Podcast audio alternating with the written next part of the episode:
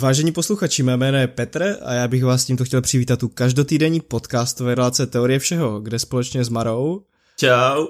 a Mikem Zdravíčko. probereme věci ze světa internetu, které nás za poslední dobu oslovily. Pokud byste nás chtěli sledovat, můžete tak učinit na našem Facebooku a Instagramu. Uh, a mimochodem, nemáme nějaké novinky, které bychom chtěli sdělit? Máme nové webové stránky. A, a už takové docela reprezentativní, nemyslíš? No, proti minulému týdnu je to značný pokrok, takže Obsahově sice moc ne, ale to přijde. To přijde časem. Vizuálně se povedlo, myslím, že to, co jsme s tím chtěli udělat, a to, že už to vytváří takový hub všech těch platform, na kterých reálně jsme. Takže neváhejte a klikejte na teorievseho.cz. A já si myslím, že se pomalu můžeme podívat na první téma. Jen do toho. Tak naše první téma se bude točit po několika týdnech opět kolem umělé inteligence a v podstatě to uvedu jednoduchým headlinem a to, že šampion ve hře Go ukončil svoji téměř 24 let trvající kariéru hráče Go, přičemž byl skoro 15 let světovým šampionem kvůli umělé inteligenci. Já se vás prvně zeptám, jestli víte, co je to hra Go. Uh, upřímně, uh, já jsem si to musel vygooglit, když jsem to viděl, jak to máme na programu, tak jsem se díval, co to vlastně je. A díval jsem se teda jen na obrázky, takže jako mám zhruba takovou nějakou vizuální představu, ale že bych uh, znal pravidla, to fakt říct nemůžu teda. Já jsem na tom stejně jako Mara, taky jsem googlil. Tak aspoň, že si googlil. Ta hra je ve skutečnosti úplně jednoduchá, nebo ten základní obraz té hry je jednoduchý a to ten, že máte tam nějakou takovou v vozovkách šachovnici, a jednoduše je tam 19x19 čar a na průsečíky těch čar vkládáte kameny, černé, bílé, je to tedy hra pro dva hráče a vy se snažíte vždycky těmi svými kameny obklíčit ty kameny toho soupeře a pokud se vám to povede, tak získáte ty kameny soupeře a tím získáváte body. Takže tohle je takový jako zjednodušený, tohle jsou zjednodušená pravidla té hry Go. Je to, je to hra stará jak lidstvo samo? A je to tak, řekl, myslím, že pochází z Číny a není to hra, která se hraje v posledních 50 letech. Mohli jsme ji vidět třeba i ve filmu, který ty Zmaro nedávno viděl. Je to film o matematikovi, teď mi vypadlo jméno toho filmu. Eh, Čistá duše? Ano, eh, hrají to ve filmu Čistá duše. No jo, no jo, máš vlastně pravdu, což je mimochodem výborný film, všichni si ho pusté, já ho úplně miluju. I to matiku? Tak ono to s matikou nemá až zas tak co dělat, ten film. Spíš s psychologií. Nebo To je asi s- s- přesnější. S, s duševním onemocněním, řekněme. ale myslím si, že je důležité zmínit, že ta osoba, o které je ten film, dostala potom Nobelovu cenu za ekonomii. Takže ono to s tím tak light souvisí. No, každopádně hra Go je i přes své relativně jednoduché pravidla přímočaré složitější než šachy.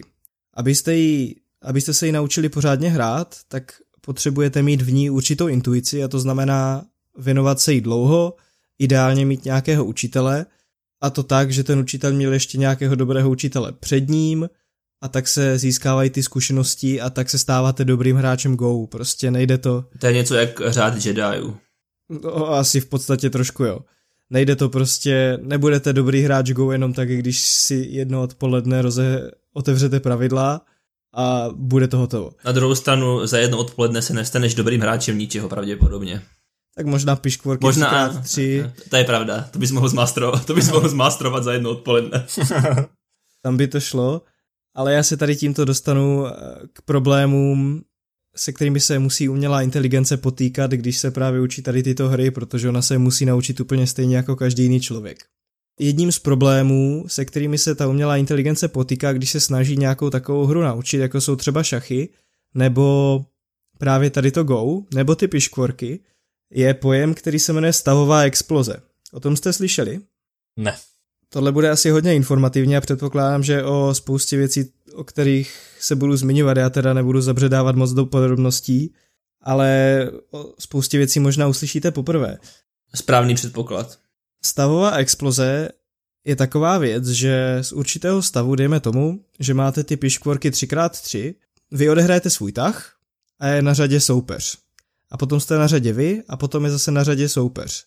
A těch tahů, které můžete udělat, je ohromné množství. Tím, že vy můžete obsadit 9 políček, on může obsadit 8 políček, vy potom 7 a tak dále. Řekl bych, že tohle bude docela výzva snažit se to něco takového vysvětlit. Tím, jak každý hráč může udělat jiný tah eh, v jiný časový okamžik v té hře, tak ty stavy za sebou té hry můžou jít v odlišném pořadí a to je důležité pro vývoj té hry.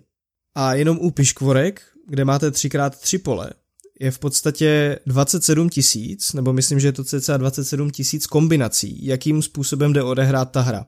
To čítá všechny varianty, že vydáte čtvereček do rohu, eh, váš protihráč dá kolečko do kteréhokoliv jiného políčka, tak tady těch kombinací všech je asi 27 tisíc. A to, má, to máte u tady těch piškvorek na poli 3x3 a samozřejmě u šachů je to daleko víc. A šachy byla taková první výzva, se kterou se potýkali vědci v roce 96.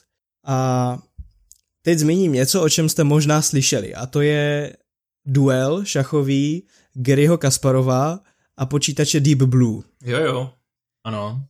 A tam právě šlo o to, že vědcům se podařilo určitými metodami snížit tady tu stavovou explozi, takže se nepro, ne, nemuseli prohledávat všechny stavy, protože dejme tomu, když udělá hráč jeden stav, tak potom na to hráč nějak zareaguje a ta hra se může vyvíjet spoustou různých scénářů a to je ta stavová exploze, těch spousta různých scénářů. A těm vědcům se podařilo zmenšit množství tady těch scénářů, tak, že ten počítač byl schopen efektivně reagovat na to, jak se ta hra vyvíjí. A tomu počítači Deep Blue se podařilo tehdy, který byl od IBM, se podařilo porazit světového šampiona v šachu, Garyho Kasparova. A byl to takový první velký milník pro počítače v porážení člověka ve hrách.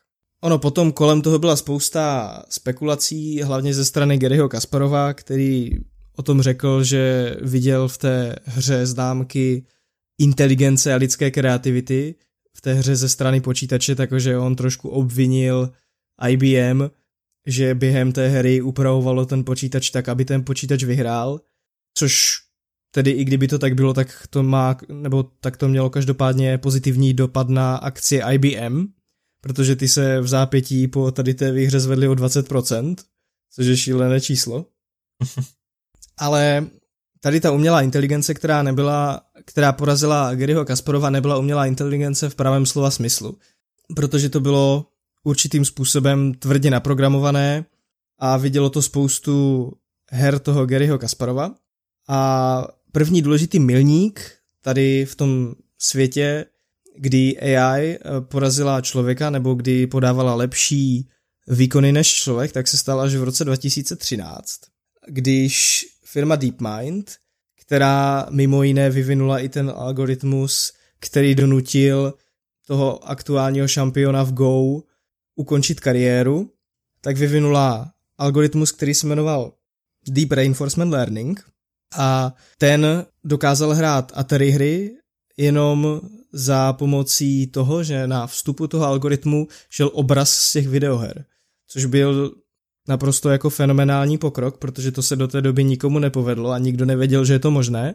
A v určitých hrách, jako třeba v Pac-Manovi, dokázala tady ta umělá inteligence dosáhnout lepších výsledků než člověk. A dokázala ho takhle porazit.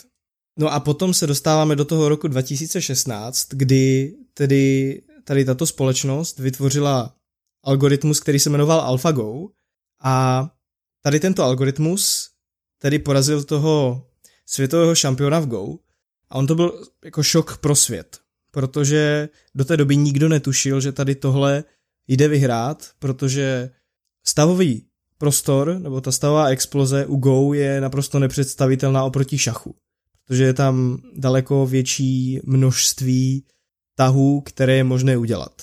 Když spolu tehdy hrál ten algoritmus AlphaGo a ten Lee Sedol, tak ten AlphaGo ho dokázal porazit takovým tahem, který v podstatě odporoval lidské intuici a lidé se chytali za hlavu, proč to ten počítač dělá. Takže on se naučil úplně nový postup v té hře, který do té doby nepraktikoval žádný člověk.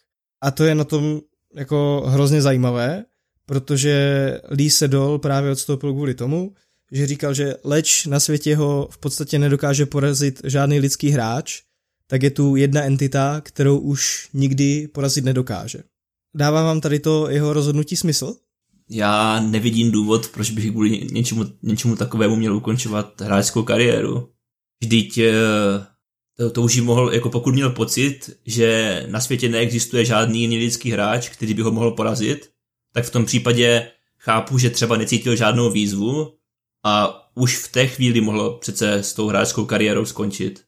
Tak eh, nevidím důvod, proč eh, s ní končit teďka po tom, co ho porazil počítač. Protože podle mě, a vlastně, vlastně je to něco, na, na co bych se tě chtěl zeptat, ale podle mě je to prostě nevyhnutelné že eh, tím, jak ta umělá inteligence bude pokročilejší a pokročilejší, tak bude dosahovat čím dál lepších výsledků. Mě by právě zajímalo, eh, do jaké míry tady tahle umělá inteligence eh, uspěla z toho důvodu, že například máme v současné době k dispozici výkonnější hardware a z jaké, z jaké části je to tím, že třeba byla, já nevím, efektivněji naprogramovaná nebo něco takového.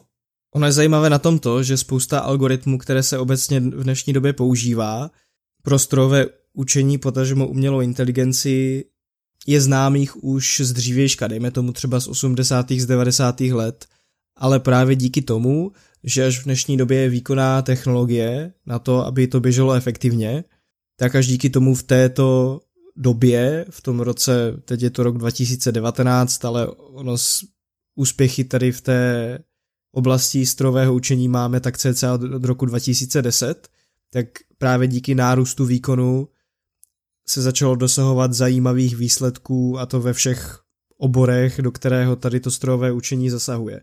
Takže je to jednoznačně výkon. Tam až na té implementaci té konkrétní technologie, tedy na té efektivitě nezáleží, ale záleží na výkonu toho hardwareu. No, takže je to vyloženě tím, že ten hardware nám umožňuje nějakým způsobem efektivně uh, aplikovat ty poznatky, které už jsme třeba měli v minulosti.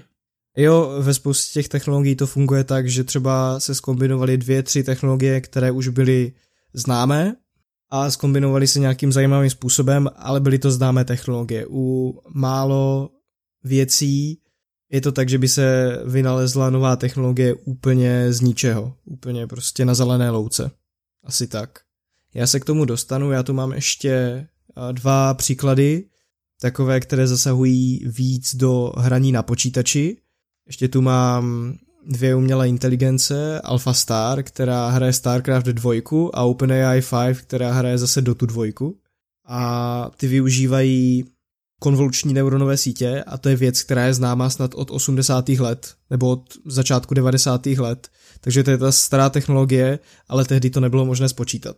Tak ono i dneska se používá takové to pořekadlo, že mě, člověk na měsíc doletěl s méně výkonným počítačem, než který máš dneska ve smartphonu. A jako v dnešní době už je ten jako rozdíl jako několikrát větší, bych řekl.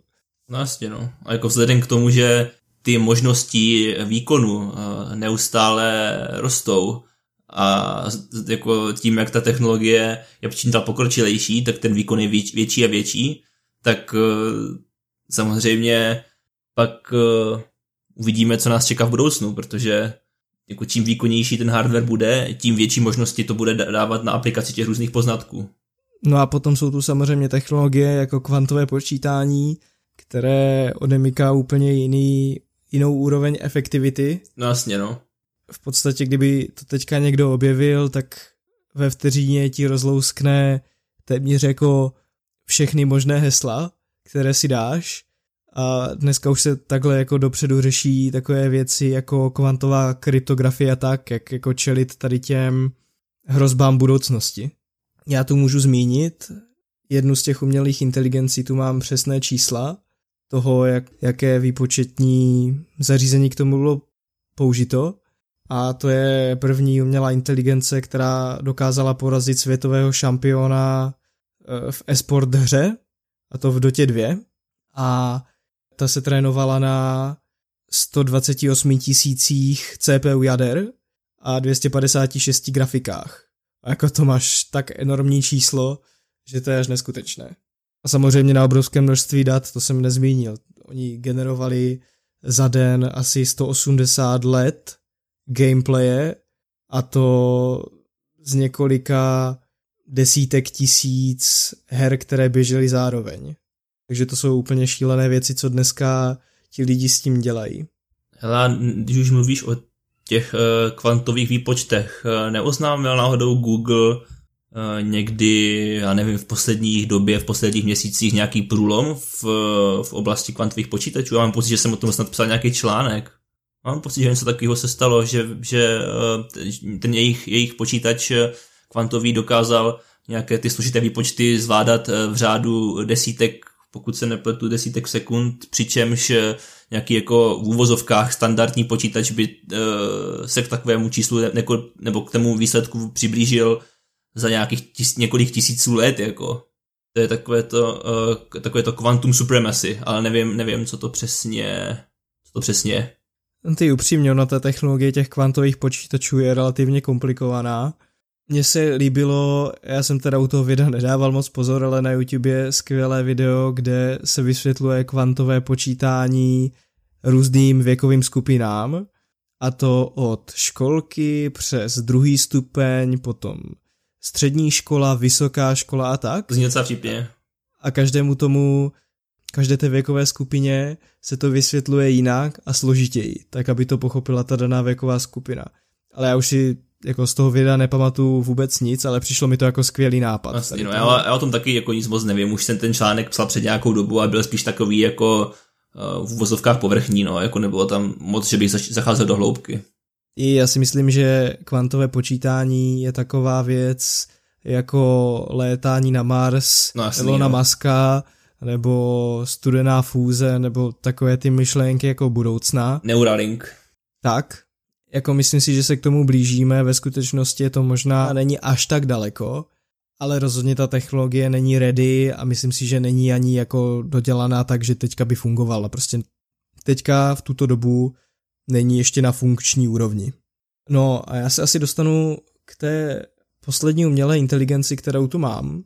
A to je možná nejzajímavější z pohledu dneška, protože to je další vývoj té umělé inteligence, tedy od firmy DeepMind, která prvně přišla s tím algoritmem, který dokázal porazit lidi v Atari hrách, potom přišla s AlphaGo, která dokázala porazit eh, toho světového šampiona, potom přišla s AlphaGo Zero. Rozdíl tady v těch dvou inteligencích byl ten, že AlphaGo se učila z hromady her profesionálních hráčů, když to AlphaGo Zero nic takového k dispozici neměla a od začátku se učila jenom z hraní proti sobě, takže hromada a hromada a hromada her proti sobě, kdy proti sobě stály opravdu jako ty dvě umělé inteligence. A po tady těch dvou hrách přišli s umělou inteligencí Alpha Star na StarCraft 2. Tady tato umělá inteligence má asi 200 let takové té praxe, z které se ta umělá inteligence učila. Oni oznámili loni eh, v listopadu na BlizzConu, tam uváděli, že ta inteligence dokázala porazit herní AI ve StarCraftu 2 asi v polovině případů na nejtěžší obtížnost Insane. No a samozřejmě další logický krok byl nasadit tady tuto inteligenci proti lidským hráčům. No, takže první zápas se odehrál v prosinci s hráčem TLO. Tam ovšem byl problém nebo nevýhoda toho hráče ta, že on se specializoval na jinou rasu, než za kterou hrál, protože ta Alpha Star byla natrénovanou na určitou rasu, se kterou hrála, protože ve StarCraftu je více ras, takže on hrál s rasou, na kterou nebyl až tak zvyklý a tam ho ta umělá inteligence porazila teda 5-0, takže potom logicky se vybral další hráč, který tedy měl zkušenosti s rasou, na kterou byla natrénovaná ta Alpha Star umělá inteligence.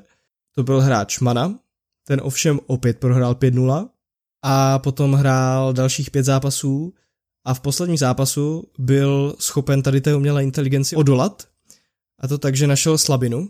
Ta slabina byla v tom, že pokaždé, když umělá inteligence se na něho v té hře řítila, tak on se warpem portl na základnu té umělé inteligence, tam začal ničit a ta umělá inteligence stáhla ty vojáky z té mise, aby zničila toho protihráče, tak si chtěla bránit tu svou vlastní základnu a on takhle to dělal několikrát za sebou, dokud on si nebyl schopen vybudovat pořádnou armádu a potom tu umělou inteligenci porazil. Takže teda ve finále měl skóre 9 ku 1.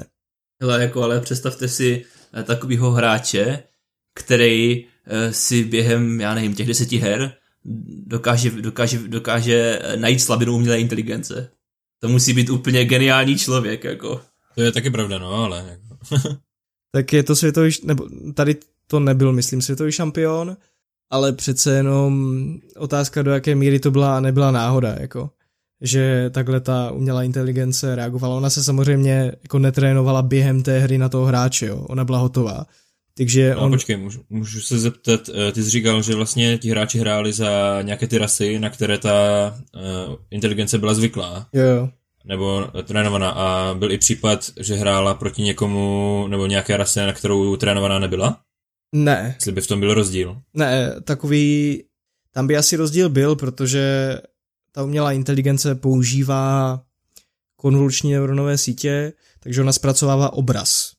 Takže v okamžiku, kdy se ti třeba trošku změní menu, tak najednou nastává problém jako v tom black boxu, kterou je ta neuronová síť, která zpracovává ty data a můžou se ti tam měnit jednotky, že ta umělá inteligence normálně ví, měla bych kliknout sem, měla bych spustit tohle, ale najednou tady ty věci vypadají jinak a ona to není schopná poznat. Jakože v okamžiku, kdy ti vypadají jinak jednotky a vypadá jinak tady tohle tlačítko a tamto tlačítko, tak to najednou je problém. Takže si myslím, že tady by to úplně tak jako super nefungovalo. Mhm, jo, díky. Klíčové se tedy ukázalo pro tu inteligenci Alpha Star to, že měla skvělý mikromanagement jednotek, protože dokázala dobře stahovat poškozené jednotky a do těch předních linií rovnala ty, které byly zdravé a které se hodily do toho boje a dělala to prostě v pravý čas, ale v žádném případě to nebylo tak, že by využívala toho, že může klikat pořád, protože se ukázalo, že ona nakonec klikala méně než ten normální hráč, že měla méně tady těch akcí za minutu, což by člověk řekl, že to bude přesně naopak, takže ona... Zvláštní, no, právě. Ona je akorát efektivněji dokázala zacílit tím, že některé strategie, které dělala, byly očekávané nebo takové, které používají lidi, některé naopak byly takové inovátorské, ale riskantní, které jí spíš tak jako náhodou vyšly. To by asi tady k této poslední umělé inteligenci, která se teda specializuje na hraní StarCraftu 2, ode mě bylo vše.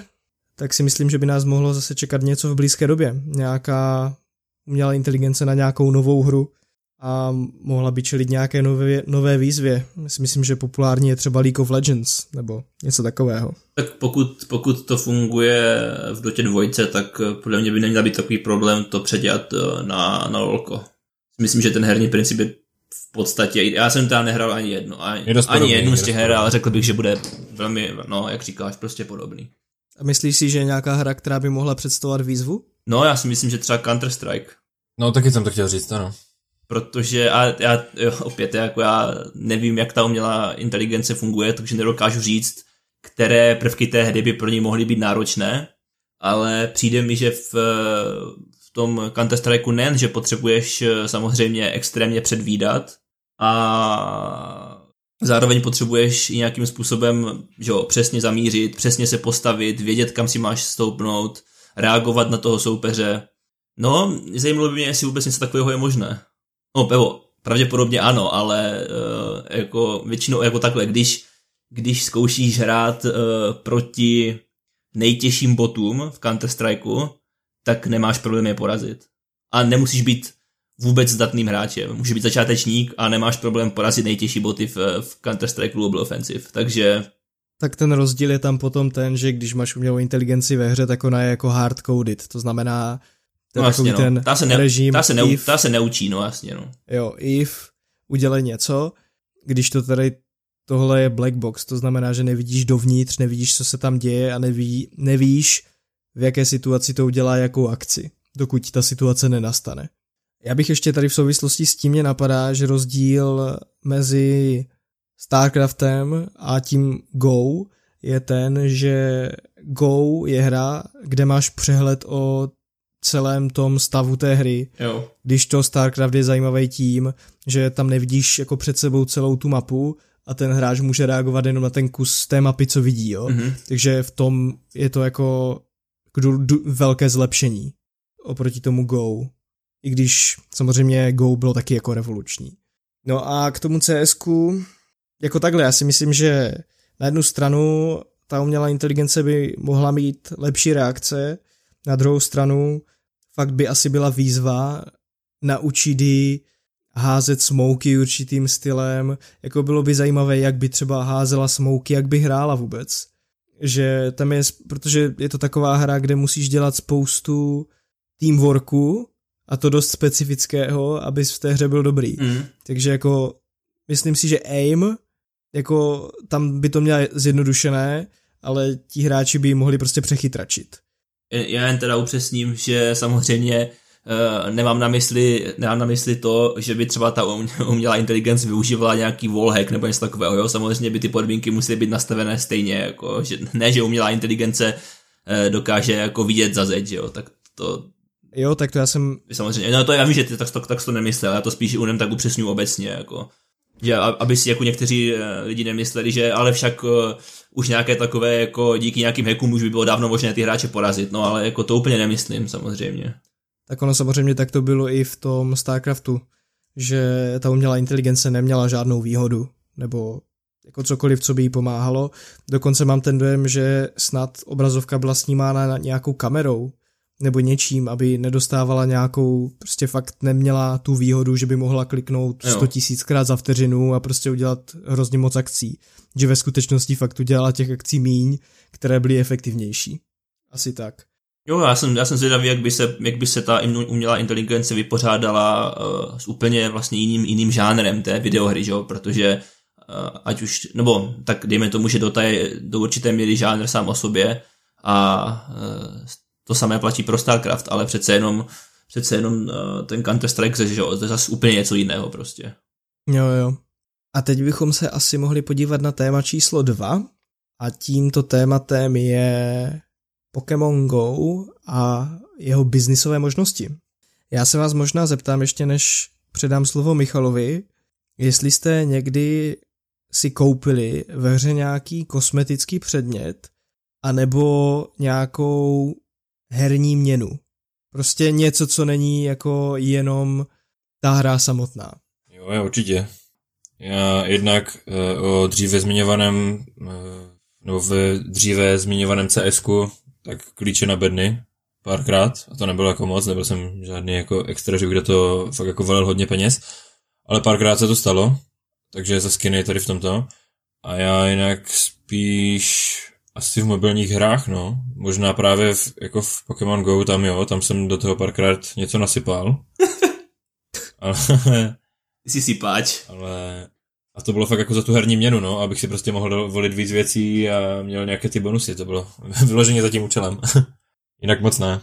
Ale já jsem všeho všudy utratil, a teďka nevím, jsou to asi 3 eura, kdy, kolik stojí ten jeden klíč? Euro a půl, ne?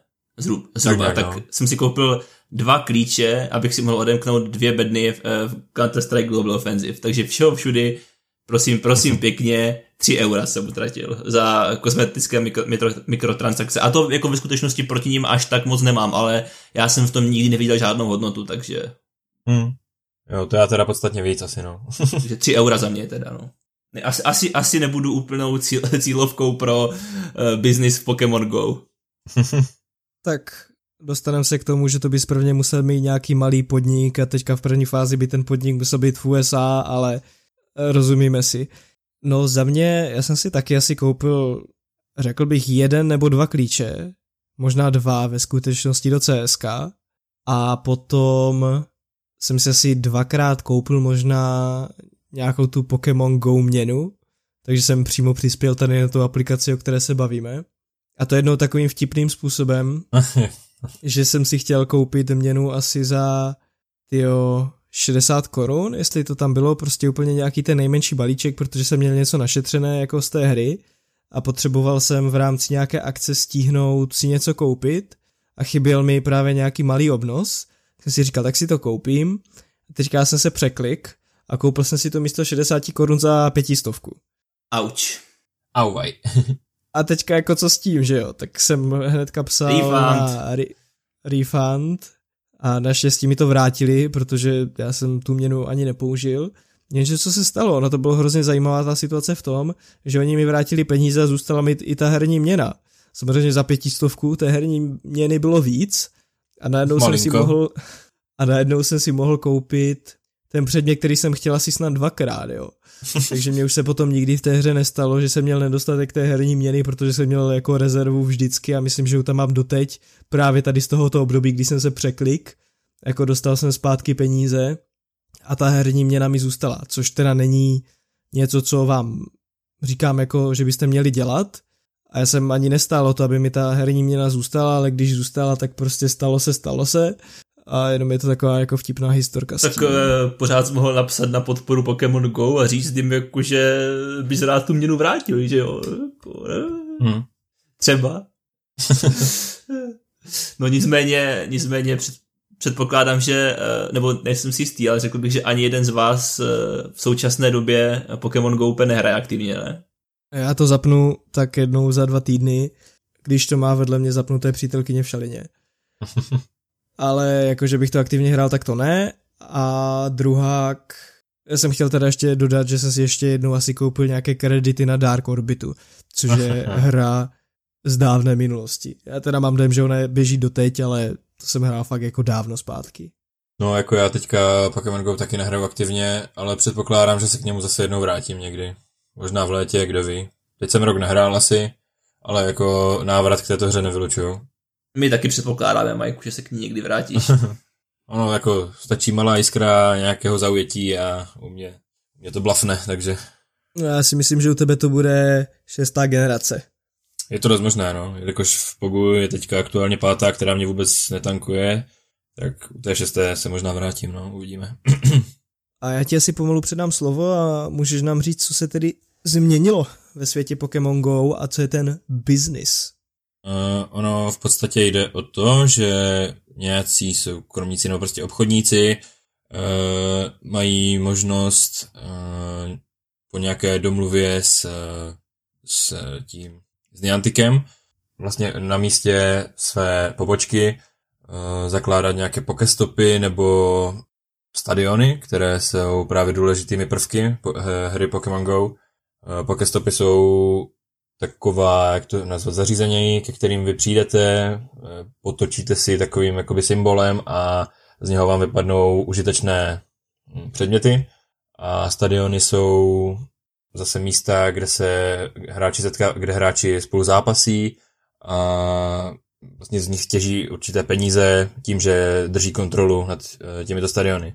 No a jak všichni víme, v Pokémon Go člověk musí chodit v reálném světě, eh, v reálným světem a v aplikaci má právě jakoby mapu, která simuluje ten reálný svět a jsou tam právě tyto reálné lokace, čehož už nějakou dobu právě využívají e, tady tito obchodníci. Tím, a využívají tí, toho tím způsobem, že třeba nějaký fast food, e, který má blízko u sebe právě tento Pokestop, tak do něj hodí takzvaný uh, lure, což láká Pokémony k tomuto Pokestopu a objevují se tam častěji. Tím pádem to přiláká kolem jdoucí hráče Pokémon Go, ti tam přijdou, straví tam nějaký čas a když už jsou tam, tak si řeknou, no tak co bych si nedal nějakou sváču, že jo, tady v tom fast foodu. Takže takovým způsobem toho využívají. Jenže teď byl problém ten, že ten Pokestop vedle toho mekáče třeba dejme tomu musel být. Ano. A to se tímto mění. Ano. Tím způsobem, že tito podnikatelé si můžou dohodnout s Niantikem a otevřít si nebo vytvořit si svůj vlastní Pokestop. To je chytrý docela. Já si myslím, že to celkem změní jako i biznisovou stránku té hry, protože jako ten model je hrozně jednoduchý a já si dokážu fakt jako představit, že v některých místech se to bude extenzivně využívat. Teď nevím, jestli Česká republika jako úplně jo, No, myslím, že už se to právě dělo na počátku, když uh, hra Pokémon Go vycházela v roce 2016 a slyšel jsem, že právě někdo v Česku u nějaké pizzerky, uh, kde byl právě Pokestop, tak uh, tam majitel té pizzerky házel tady ty lury a už toho využíval tehdy právě, ale ten měl právě tu výhodu, že se u něho ten Pokestop zrovna vyskytoval. No a jak jsou Češi podnikaví? To jo, a to mluvíme teďka o tom Česku, ale já si myslím, že daleko lukrativnější tohle bude prostě třeba někde v Japonsku. Kde když vidím ty obrázky třeba na Redditu, když tam je Community Day, což je den, kdy prostě všichni z té komunity jsou venku a chytají nějakého specifického Pokémona, tak tam jsou po celém městě jsou pokestopy a všechny mají v sobě jako zapnutý ten lure, který vábí ty Pokémony. A má to tam neuvěřitelně velkou tu hráčskou základnu, takže tam si myslím, že tam to fakt jako bude fungovat. Jo, ono to souvisí s tím, že na ty komunitní dny uh, ta hra poskytuje určité bonusy. Jednak, jak Pe- uh, Peťa zmiňoval, tak je to nějaký speciální Pokémon, který se ten den objevuje, může se naučit nějaký speciální útok ten den. A pak jsou tam samozřejmě nějaké další bonusy, že získáváte nějaké takzvané candy v, tom, v té hře navíc, nebo nějaké zkušenosti navíc, uh, co já vím, rychleji uh, se vám jak to říct, rychleji vám, se vám rodí Pokémoni z vajíček, které, které musíte nosit eh, v batohu a tak dále, no prostě. No a Niantic bude nabízet dva modely, bude nabízet standardní subscription a prémiové subscription, s tím, že to standardní bude stát 1 dolar denně, to prémiové bude stát 2 dolary denně a v tom standardním bude jedna ta in-game buď Pokestop nebo Gym, to je ten stadion, s tím, že jednou za měsíc bude moct ten podnikatel změnit obrázek, popis a možná název. U toho názvu si nejsem jistý.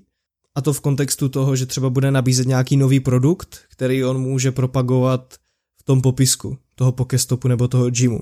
No a v prémiovém subscription modelu on bude mít tady tu možnost změnit popisek dvakrát za měsíc a navíc mu tam přibyde ještě hodinový event, který on bude moct jednu za měsíc uskutečnit a to je třeba raid, protože v gymech můžeš dělat raidy, takže třeba majitel restaurace udělá, že první čtvrtek v měsíci tady v tom restauračním gymu bude raid na toho a toho Pokémona. A tím tam přiláká víc lidí, protože tady to o této akci bude moct dát vědět dopředu takže to bude fakt jako věc, která tam ty lidi natáhne ještě víc, než kdyby tam byl jenom ten Pokestop nebo ten gym. Mm. A natáhne jo, jich tam hodně. Můžeme ještě zmínit nějaké ty statistiky eh, z nějakého, z nějakého, z nějakého průzkumu. Ten průzkum se odhrával v Americe, v USA a týkal se asi 500 náhodně vybraných eh, hráčů eh, Pokémon Go. S tím, že z těchto statistik eh, vycházelo, že asi zhruba 86% z dotázaných navštívili právě při hraní Pokémon Go nějakou restauraci nebo nějaké občerstvení, nějaký stánek, právě protože tam byl třeba zapnutý ten lure na tom, na, na tom Pokestopu asi 47% navštívilo nějaké prostě kavárny, 38% nast, eh, díky tomu navštívilo nějaký supermarket, dokonce tam byly i nějaké bary nebo obchody s oblečením. Eh, to oblečení činilo asi 23% z těch 500 eh, dotázaných, což je docela zajímavé, že i obchody s oblečením můžou tohoto využívat a i oblečení se dá nakupovat u hraní Pokémon Go. Já to teda asi nejvíc chápu u nějakého třeba stánku z hotdogy, tam mi to přijde úplně geniální. Jasně, nějaké to rychlé občerstvení, kde prostě jo, přijdeš, jo. chodíš už třeba hodinu, dvě po městě a teďka vidíš lůr u prostě nějaké burgerárny nebo jak říkáš parku s rohlíkem, tak jo, co bych si nedal a dám si nějaké rychlé občerstvení a hraju dál, že? A navíc ještě z té statistiky vyplývalo, že průměrně e, ti uživatelé utratili v tom zařízení, kam přišli, 11 dolarů 30 centů, což jakoby je něco mezi dvěma, třema stovkama, jestli se nepletu. Nevím přesně teďka z hlavy, nevím kolik je dolar. Což je v průměru uh, slušná částka. Já si myslím, že jo, v okamžiku, kdy se jedná o jednoho zákazníka, tak si vím, že se ti tady ta služba zaplatí, když ti přijde jeden zákazník za 10 dní kvůli tomu, že tam je aktivní lure. Ano, určitě. Takže já si myslím, že to má benefity jak pro Niantic, tak pro ty malé biznisy, které tady v té první vlně si to můžou nechat spustit a připravuje Niantic spuštění ve druhé vlně pro velké biznisy. Takže já si myslím, že tam půjde o velké peníze a dokážu si představit, že třeba McDonald's nebo nějaká tady takováto fast foodová společnost normálně na to bude mít jako smlouvu, že v každé prodejně třeba bude mít moc Pokestop nebo gym. Ano. A to podle mě budou smlouvy za fakt velké peníze. Určitě, určitě. Ono, pokud se nepletu, tak uh, Pokémon Go, myslím, že dodnes zůstává jednou z nejvýdělečnějších aplikací, neli úplně tou první nejvýdělečnější, jenom právě tady z těchto jako mikrotransakcí, není tomu tak? Třeba na uh, Google, uh, uh, Google Play. Ty ruku bych za to do ohně nedal, ale myslím si, že to tak možná je. Jako v top 10 si myslím, že určitě bude. Já si myslím, že jo, protože on má geniálně nastavený ten model a dneska to pořád hraje obrovské množství lidí. No nicméně ten dotazník nebo ta statistika mm, nám ukazuje ještě další zajímavé údaje. Kolik si třeba myslíte, že jsou tak nejčastěji, mm, nebo kolik je nejčastěji strávený čas právě u této hry běžnými hráči? Co byste řekli? Jako denně? Denně, no. Tak hodina a půl. Maro, nějaký názor? Ale já upřímně vůbec netuším, ale pro mě to bude nějaký úplně nesmyslný číslo, takže já řeknu třeba 4 hodiny. Hmm. Uh, tak z té statistiky vyplývá, že asi 57% z těch dotázaných samozřejmě uh, to hrají jeden, jednu až tři hodiny denně. To je ta většina. Potom 29% to hrálo pod hodinu denně a 14% hraje víc než, než 3 hodiny. Já když si pamatuju svoje pařanská léta, tak jako některé týdny jsem tam mohl strávit ty dvě až tři dny hodiny, dvě až tři hodiny, právě když jsem se procházel jako po městě. Dva až tři dny za dvě hodiny. jo, jo, musíš mět. Ty jo, u té hry ten čas asi, u, u té hry se ti asi úplně mění vnímání času, nebo já fakt nevím, jako. Nicméně byly další jakoby zajímavosti, součástí té statistiky, jakože třeba 54% dotázaných radši hrálo o samotě, 46% potom preferuje hrát ve skupině. Byl tam, myslím, i rozdíl v pohlaví, ale to bych nebral jako úplně prokazatelné, na to mi přijde 500 lidí, docela malý vzorek. Ono záleží na kvalitě toho vzorku. Já mám dojem, že tam to vycházelo nějakých 41%, že jsou ženy. Ano, tak nějak, ano, a 59 muži, ano. Nicméně ještě třeba k těm, eh, k těm obchodům, tak, eh, nebo obchodům a podnikům jakýmkoliv, tak právě 51%, tedy už nadpoloviční většina, zmínila, že díky hře Pokémon Go navštívila některý právě podnik poprvé, ať už to byl bar, fast food, eh, supermarket, jo, cokoliv, takže je k tomu v podstatě dovedla tady tato hra. To je taky zajímavá statistika. Mhm, mhm. Potom se jich ptali, jestli si myslí, že je to záměrné právě, že se tady ti majitelé těch biznisů je snaží tam přilákat, takže 36% lidí si myslelo, že to je teda záměrné, 17% eh, si myslelo, že je to jenom náhoda a 47% se nevyjádřili nebo si nebyli jistí, no, takže jo, jestli máte ještě něco, co byste chtěli dodat, klidně změňte nebo se poptejte, jinak se můžeme přesunout dále. Já si myslím, že já jakožto bývalý hráč Pokémon GO tak k tomu už nic nemá Mamara jako nehráč Pokémon Go, tak na to nemá žádný názor. Ano, já nemám názor a myslím si, že je fajn občas říct, že nemáte názor. to je fajn názor. Jinými slovy, není třeba mít názor úplně na všechno. No a já teď předám slovo právě tobě, Maro, a doufám, že se dočkáme tvého názoru na tvé téma, které máš, že to nebude jenom holá fakta, ale že nám k tomu řekneš i něco od srdíčka. No, v tom případě ta fakta pokusím uh, tak nějak jako říct v co nejkratším čase, uvidíme, jak to půjde. Každopádně budeme si povídat už po druhé teda o uh, VR titulu Half-Life Alyx od uh, společnosti Valve. Bavili jsme se o ní, pokud se nepletu, v uh, díle číslo 5 a teď si jsem pejstý. A mám pocit, že to byl díl číslo 5. A kdyby ne, tak, uh, tak se na mě nezlobte ale zkrátka dobře od té doby jsme se dozvěděli mnohem víc eh, informací a hlavně jsme mohli vidět eh, oznamovací trailer, který jste doufám eh, všichni viděli. Viděl.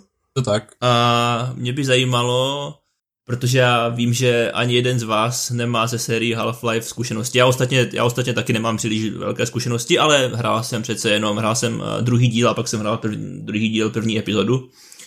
Ale vy nemáte zkušenost žádné, pokud se nepletu, tak by mě zajímalo, jak na vás ten trailer působí, jakožto na, na hráče nebo na obecně prostě lidi, kteří jsou nepolíbení tou značkou Half-Life. Mně se líbí ty magnetické rukavice, jako herní prvek. Zajímá mě, jak to bude potom fungovat jako víc v té hře. A jinak z toho mám takový jako plus minus pocit, co jsem měl předtím. Jako graficky to vypadá dobře, ale bude záležet na tom ovládání. A pokud to ovládání prostě bude pořád fungovat tím, že se budeš nějak jako portovat z místa na místo, tak nevím, jestli je to úplně šťastný. Nebo, jak jsi říkal ty, že budeš mít normálně kontroler a tím kontrolerem budeš chodit. To podle mě zase je problém, protože s tou budeš mít sickness, ale to je potom na té osobní zkušenosti. Jo, jak říká pravda, eh, ne, jak říká Peťa, eh, tak... Pravdu díš. jak říká Peťa... Pravda schvaluje. Ano, ano. Uh, já jenom bych dodal, že když jsem se na to díval poprvé, tak mi jako teda padla brada, protože vzhledem k ostatním hrám, které dnešní VR nabízí, bych řekl, že je to dost pokrokové, graficky. A právě, jak říká Peťa, bude záležet na té hratelnosti. Fandím tomu, i když jako mm, nemám ty zkušenosti s Half-Lifem. Vypadá to slušně. Otázka, kolik lidí si kvůli tomu to VR koupí, ale fandím tomu. Já si myslím teda, že je důležitější než samotná grafika té hry je, aby měli lepší rozlišení ty brýle. Protože hmm. i nějaká jako low polygon hra, pokud bude mít jako grandiozní rozlišení, tak prostě bude vypadat dobře. Hmm. Ale já jsem zaznamenal, že na, na, v někter, na některých místech, v některých eh, oblastech je ten eh, Valve Index, ta virtuální realita od Valve vyprodaná v současné době. Nebo minimálně uh, po nějakou dobu byla vyprodaná, takže samozřejmě, a tak to, asi, to asi na druhou, tak samozřejmě záleží na tom, kolik oni měli na tom skladě, že? Tak pokud měli... Jestli měli pět kusů, tak... Hm. Jako samozřejmě, že se dalo očekávat, že po oznámení takové hry se ty objednávky té, VR, té virtuální reality prostě zvednou, jo, a jako kolik toho oni reálně díky tomu prodali a kolik toho ještě prodají, to samozřejmě je otázkou, že jo, ty čísla reálně nemáme a já si myslím, že jako ještě bude nějakou dobu trvat, než se k nějakým číslům dostaneme. E, nicméně pravdou je, že, a vlastně navážu na to, co jsi říkal ty, Majku, že prostě tady tohle není jenom nějaká jako hříčka nebo nějaký prostě spin-off, na který by splácnul nálepku Half-Life a říkal, je, děláme další Half-Life prostě, ale tohle je fakt jako prostě plnohodnotná hra, která e, příběhově zapadne nebo vyplní mezeru mezi prvním a druhým dílem. A podle e, novináře a producenta The Game Awards e, Jeffa Keelyho, který měl možnost si to zahrát a měl možnost tu hru celou projít od začátku do konce, tak e, by to mělo zabrat zhruba 15 hodin, což je pro, řekněme, lineární singleplayerovou hru jako naprosto standardní nebo možná i lehce nadstandardní, nadstandardní herní doba. Takže oko to fakt bude prostě plnohodnotná věc. Uh, co se týče příběhu, tak opět tam to prostě bude vycházet, vycházet z událostí prvního dílu a samozřejmě navazovat na události druhého. To znamená, že budeme sledovat boj uh, lidstva proti té, mimo, proti té mimozemské rase, která se jmenuje Combine. Uh, hlavní hrdinkou bude v tomhle případě uh, Alex Vance, uh, kterou hráči znají teda hlavně z druhého dílu.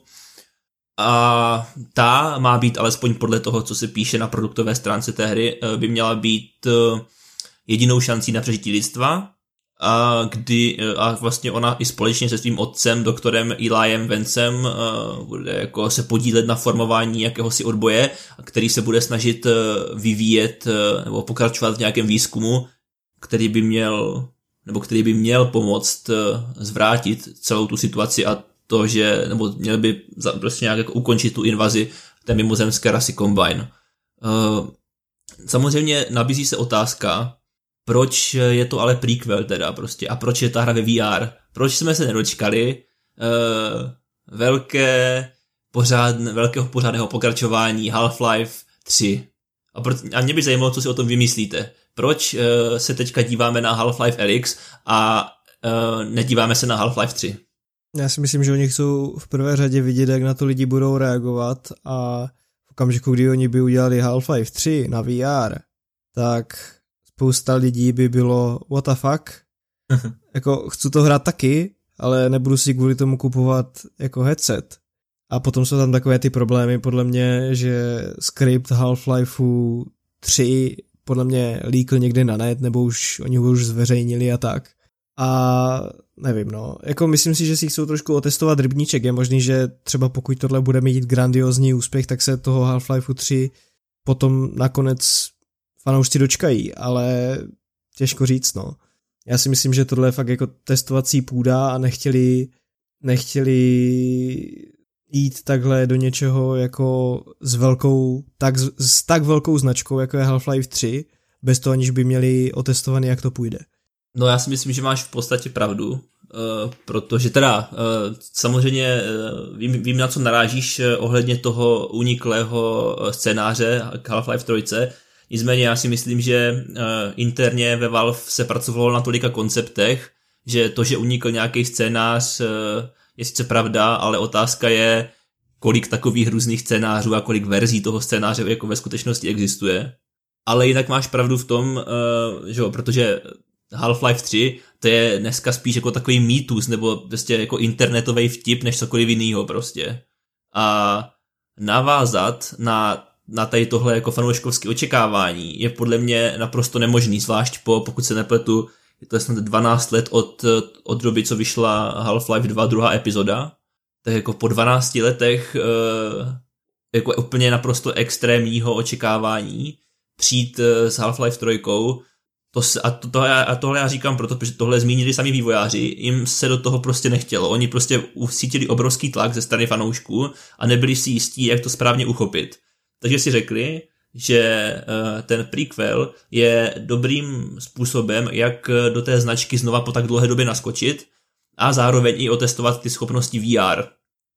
Nicméně, uh, teď přijde ta zajímavá část protože opět vývojáři v jednom z, rozhovor, jednom z rozhovorů, které se v rámci toho oznámení objevili, objevili na internetu, tak doporučili, aby si hráči zahráli Half-Life 2 druhou epizodu, a to z důvodu, který bude zřejmý až při hraní toho Half-Life Alyx. Což jako roztočilo samozřejmě další kolo spekulací, a jako objevují se názory takové, že, že v tom Half-Life Alyx budou nějaké, bude nějaké jako cestování časem nebo něco a že to vlastně bude prequel, ale zároveň to bude i pokračování. Jo, takže je vlastně jako fakt otázka, jak to doopravdy bude.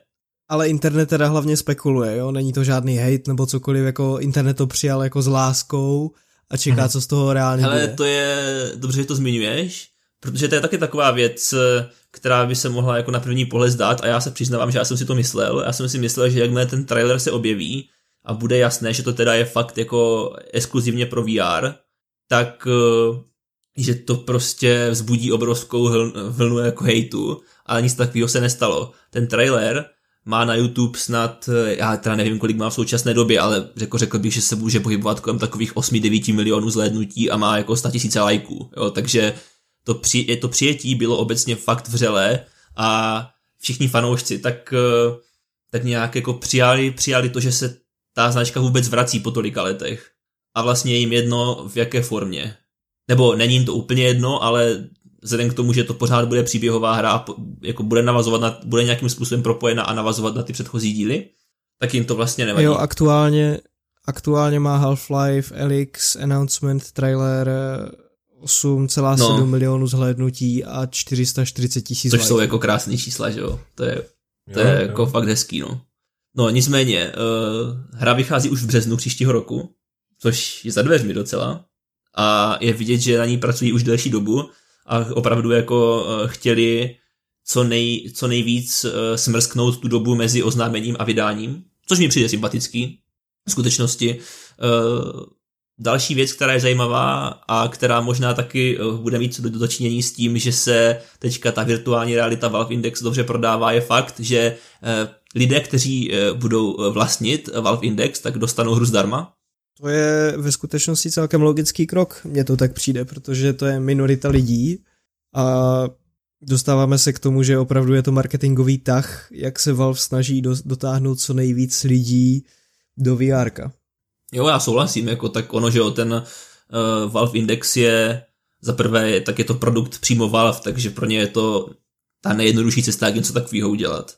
Nicméně, uh, Valve Index není jediná platforma, na které bude možné uh, zahrát si nový díl Half-Life, protože samozřejmě pokud vlastníte uh, VR headset od HTC, konkrétně Vive, nebo Oculus Rift, nebo to bude podporovat i uh, Windows Mixed Reality, tak na všech těchto platformách uh, ta hra pojede. Smůlu mají akorát, nebo minimálně v současné době mají smůlu uh, majitele PlayStation VR, tam minimálně aspoň v současné době se hra nechystá teda. Uvidíme, jestli, to tak, jestli se to v budoucnu nezmění. Mě by to až tak nepřekvapilo, protože Valve nemá úplně problém uh, dělat uh, konzolové verze svých her. Nicméně uh, taková jako non-VR verze, ta z největší pravděpodobností nebude, protože asi, asi jako pokud jste ten trailer viděli, tak si dokážete představit proč, protože by to znamenalo samozřejmě kompletní předělání těch herních mechanik, no. Jako tam v tom videu například vidíte, jak jak Alex šmátrá někde, na, někde, někde v poličce a hledá nějaké náboje do nějaké brokovnice. A něco takového by nebylo úplně jednoduché uh, udělat, kdybys neměl k dispozici tu virtuální realitu, no. No jasně, ono to na těch principech VR vlastně stojí, ano, že přesně tak, přesně tak, jo, takže to, to prostě bohužel, bohužel teda uh, verze, která by byla bez VR, uh, tak té se asi nedočkáme, nebo té, to, to, si, té si myslím, že se fakt z největší pravděpodobností nedočkáme. Zajímavá informace, nebo jednou z dalších zajímavých informací, která se dostala na internet, je to, že na té hře po většinu času dělalo pouze 50 až 60 lidí. Což mi, te, což mi teda přijde jako masakr. Jako samozřejmě, že teďka, když už mají těch pár měsíců před vydáním, tak už ten tým je výrazně posílený a kde kdo ve Valve přiložil ruku k dílu. Ale fakt během většiny vývoje se na té hře podělalo fakt jenom 50 až 60 lidí, což mi teda přijde jako obrovský úspěch. Uh, nebo jako to mě, mě to připadá skoro nereálné, jako upřímně. Uh, a ten tým nicméně se na druhou stranu skládá z veteránů Half-Life, kteří na té značce, nebo kteří jsou u té značky už od úplného počátku, od prvního dílu. Já jsem měl za to, že spousta lidí z Valve tedy z toho týmu, co dělal na Half-Life, odešla už. No, to je pravda, ale tak samozřejmě se tam nějací našli pořád, kteří, kteří eh, se na těch původních hrách podíleli, aspoň nějaká kosta, řekněme. A taky se uh, spousta, nebo ne spousta, ale někteří lidé, a zvláště scenáristé, se vrátili uh, do Valve v minulých letech, i když Valve předtím opustili. Takže vlastně na té hře dělá dost, řekl bych, kvalifikovaných eh, lidí, což je samozřejmě jistým příslibem pro to, aby ta hra byla ve výsledku kvalitní. No a další věcí je, že kromě těch zkušených vývojářů na Half-Life Alyx pracují i vývojáři eh, z týmu Camposanto, což jsou eh, tvůrci skvělé takové jako adventury příběhové, která se jmenuje Firewatch, kterou já za sebe můžu jako jen doporučit, a kteří ještě předtím, než je Valve koupilo, pracovali na hře In the Valley of Gods, ke které jsem vám uh, taky puštěl, nebo pustila jsem vám odkaz na trailer. Viděli jste ten trailer? Ano, ten trailer jsem viděl a působilo to na mě tak jako v pohodě. Mně se líbila ta egyptská atmosféra, mě to trošku připomínalo mumii, ty filmy. To bylo něco o těch archeolozích? Jo, jo, jo. Jo, tak to si pamatuju. No mě ten trailer přišel skvělej a vlastně jako mě maličko mrzí, že ta hra v tuhle chvíli asi je někde na druhé koleji, což samozřejmě je pochopitelný, protože oni, oni, oni potřebují, oni potřebují všechny lidi, aby teďka pracovali na tom Half-Life Alyx, ale já doufám, že jakmile ta hra bude venku, tak se uh, tvůrci z Camposanto k tomu uh, In the Valley of the Gods vrátí, protože já si myslím, že uh, herní uh, průmysl potřebuje víc her jako Firewatch. A nebo možná více her jako Half-Life. No, možná i více her jako Half-Life, ale taky by bylo dobrý, kdyby si ty hry jako Half-Life mohlo zahrát co nejvíc lidí. Což objektivně v tomhle případě úplně neplatí, no. E, nicméně, e, ty zmiňoval jsi ten pohyb, že jo? A já, si, já tady mám nějakou poznámku, že e, v té hře bude jak portování, tak i kontinuální pohyb. Nebo měl, měl by tam být zkrátka na výběr mezi oběma těmito přístupy. Nicméně, uh, alespoň podle nějakých jako zdrojů, uh, které se k tomu vyjádřili, tak ten kontinuální pohyb uh, minimálně v době oznámení jako moc nefungoval. Mm-hmm. Takže tam je, je ještě, tam bude ještě potřeba odvést pořádný kus práce, teda si myslím, ale zkrátka oni se asi budou snažit dát hráčům co nejvíc možností, tak aby opravdu vyšli vstříc téměř, téměř každému. Zajímavé je i to, nebo není to zajímavé, ve skutečnosti to asi dává smysl, ale hra teda jede na Source 2 engineu, což je samozřejmě engine, který byl hrozně dlouho ve vývoji uh, uvnitř Valve a společně se hrou Uh, budou vydány i právě takové ty uh, vývojářské nástroje k Source 2 Engineu, které budou uh, mít spojitost s VR, což znamená, že hráči budou moct vytvářet vlastní mapy a dokonce i možná modifikace, které by mohly být integrované do workshopu, což je podle mě jako přesně ten správný přístup a už ještě se o tom tady možná budeme bavit, o modifikacích a o přístupu, o přístupu ke komunitě v souvislosti s jiným uh, oznámením ze světa virtuální reality. Nicméně já si myslím, že to je zkrátka uh, přesně tak, jak by to mělo být a víme, jak uh, aktivní je komunita u jiných her od Valve, například u Counter-Strike, že jo. Takže jako ty, to, že oni uvolní ty nástroje, to je jen dobře a já, jako já jsem rád, že tady tuhle filozofii oni pořád drazí i po tolika letech. Dívej se, ono ve skutečnosti, já bych se vůbec nedivil, kdyby se to potom dočkalo třeba ta hra nějaké fanouškovské předělávky, tak aby se to dalo hrát i mimo já, Mě to napadlo, mě to napadlo, no. Jako já si taky něco takového dokážu představit, nebo minimálně si dokážu představit, že se v tom budou lidi takhle rýpat a budou se o to pokoušet. Jestli se podaří něco takového dotáhnout dokonce, to nevím, ale, ale dokážu si představit, že se v tom hráči budou snažit nějakým způsobem jako rýpat, no. Tak ono přece jenom opravně, jestli to tak není, ale Black Mesa, Half-Life, tak je fanouškovská předělávka, ne? Nebo nějaká část Half-Life 1 se měla předělávat do nějakého modernějšího vzhledu. Jo, jo, oni předělávali, nebo uh, ano, přesně, ten projekt se jmenuje Black Mesa, tak jak jsi řekl, a je to uh, předělávka uh, Half-Life 1 do, do upraveného engineu Half-Life 2, pokud se nepletu, mám pocit, že to tak je.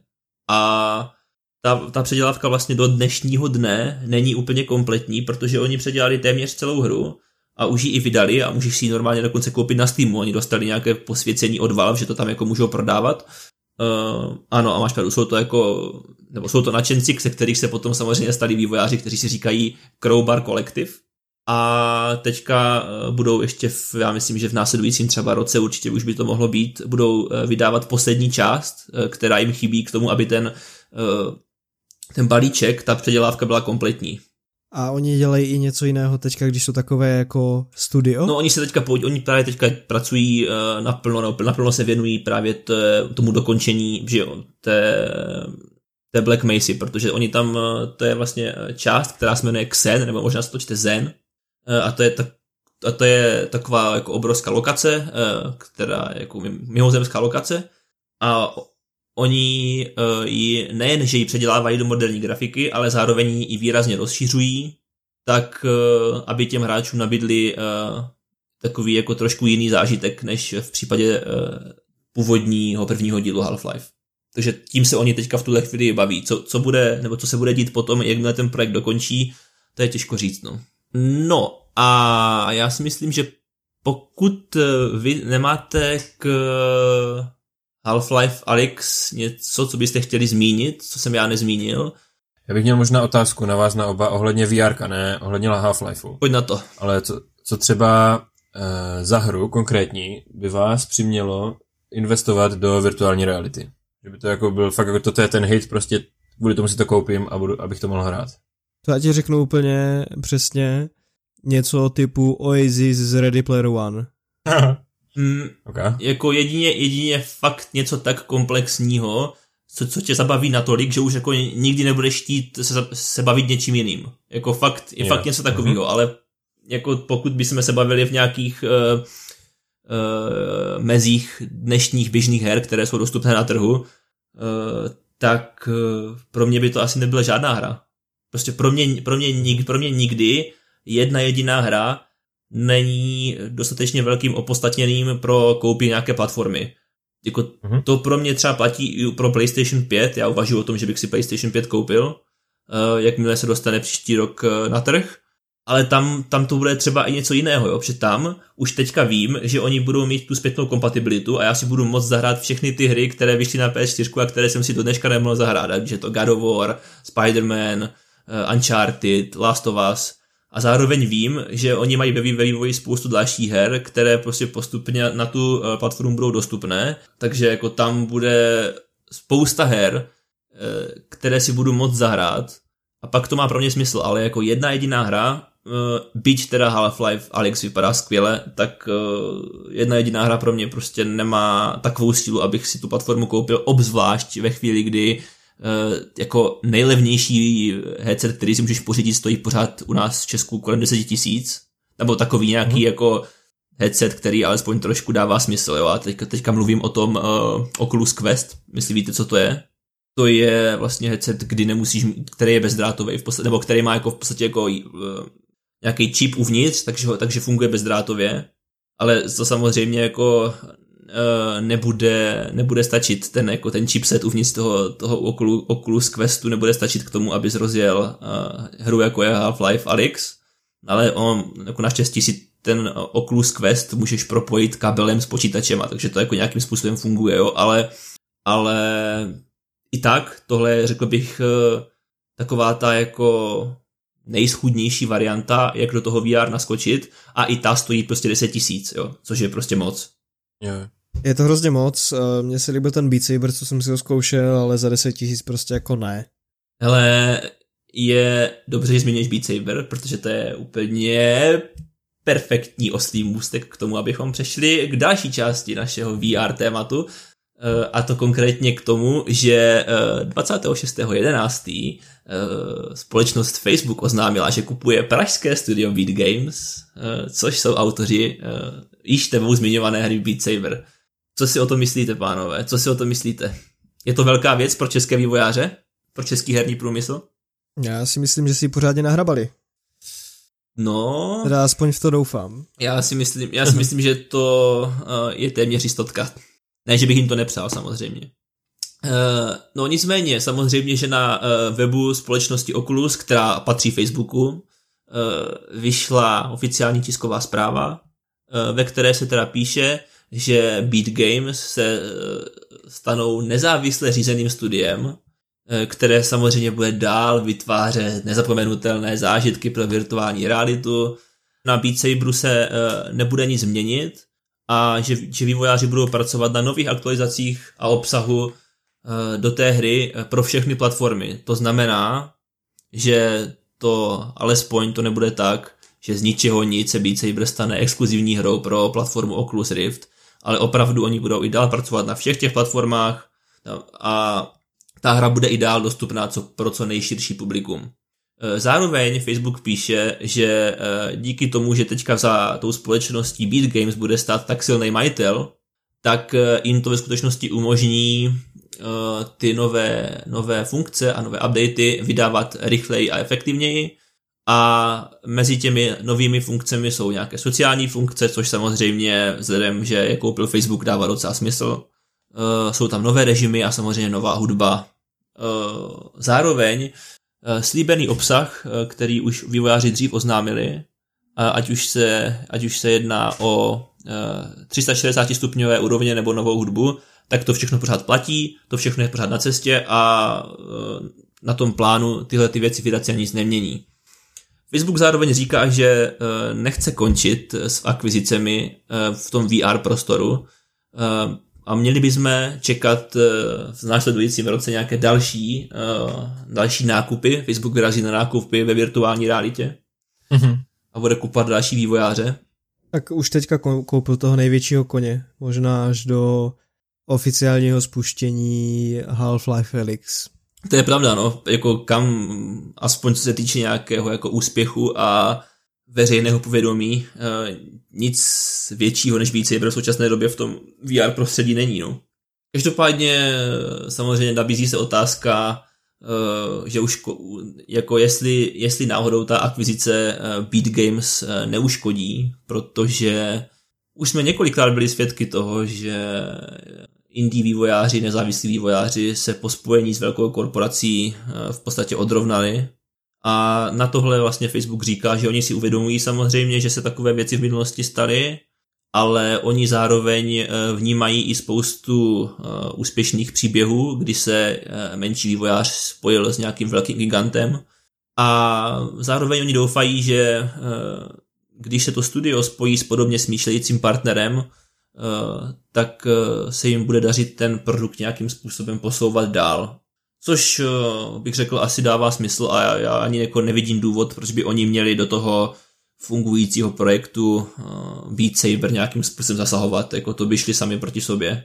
Já bych se nedivil, kdyby Jarda Beck se změnil obor. No, tak mm. uh, on, já si myslím, že on to tak i vnímá, nebo ne, že vnímá sám, ale že on je možná takový člověk a teda jako ani neznám, ale nerad bych ho soudil, ale myslím si, že je to člověk, který má rád nové výzvy a uh, pokud je to třeba pro něho, pokud by tohle třeba pro něho byl nějaký impuls uh, v nějakém, v nějaké kariérní změně, v kariérním posunu, tak uh, proč ne, že jo?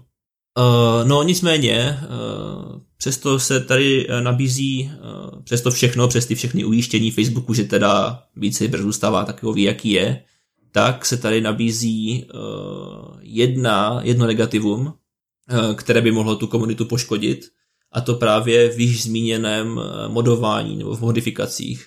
Protože i když zástupci Facebooku říkají, že chápou důležitost toho komunitně vytvořeného obsahu, tak zároveň je pro ně důležité, aby eh, se při jeho tvorbě dodržovaly všechny legální aspekty a zároveň interní nařízení eh, a nějaké regule Facebooku.